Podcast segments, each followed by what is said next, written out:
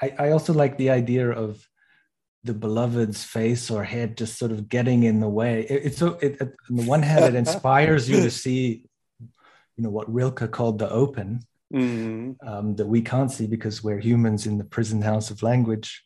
Mm. But the, the the beloved almost makes the scales fall from your eyes, but their their beautiful face keeps getting in the way. So there's mm. there is that sort of hyper romantic idea but i don't I also don't want to lose the the distressing side the kind of the abject side the addictive side um, mm-hmm.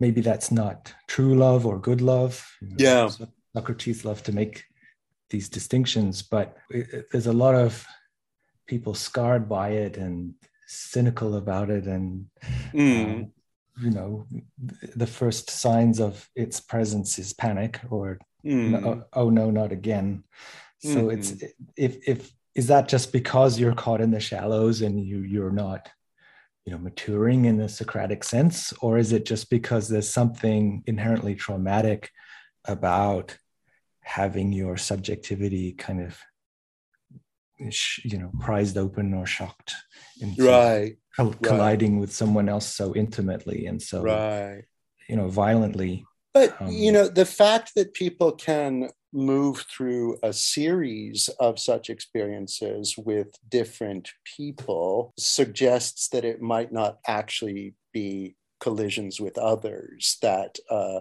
that gets to the heart of the experience. Uh, he, he's not often recognized for this, but Leibniz, my my guy, okay. Gottfried Wilhelm Leibniz, has one of the most uh, disconsoling statements in the history of philosophy. You know, he mm. denies the reality of relations between substances. Mm. And in this connection, he says, well, in fact, you shouldn't strictly say Paris loves Helen.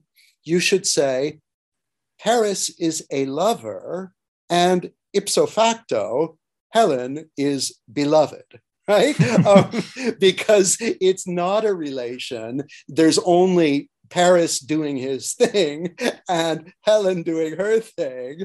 Yeah. And um and and there's a pre-established harmony that ensures that it will be experienced as an encounter, but yeah. only because they're relatively confused about about um exactly. the, the scope of their actions. Is that a good and this would be well to the to the, to the lacanians that's exactly yeah. it yeah and, um, yeah yeah you're actually I, I, didn't realize till now just how much that does owe to the monadic to yeah. the idea of the monad yeah yeah i've had this suspicion about lacan before but uh I didn't want to venture it because that's a whole can of worms. But we might as well right now. Tell us. Well, he's. I mean, he's famous for his um, quip that the, there is no sexual relation and you describe right, yeah. it just so well it's, it's right, right. there are two perspectives on on something that doesn't quite happen um, it's, it's asymptotic and uh, i think he's also the, the, the, one of the quotes is love is giving something you don't have to someone who doesn't want it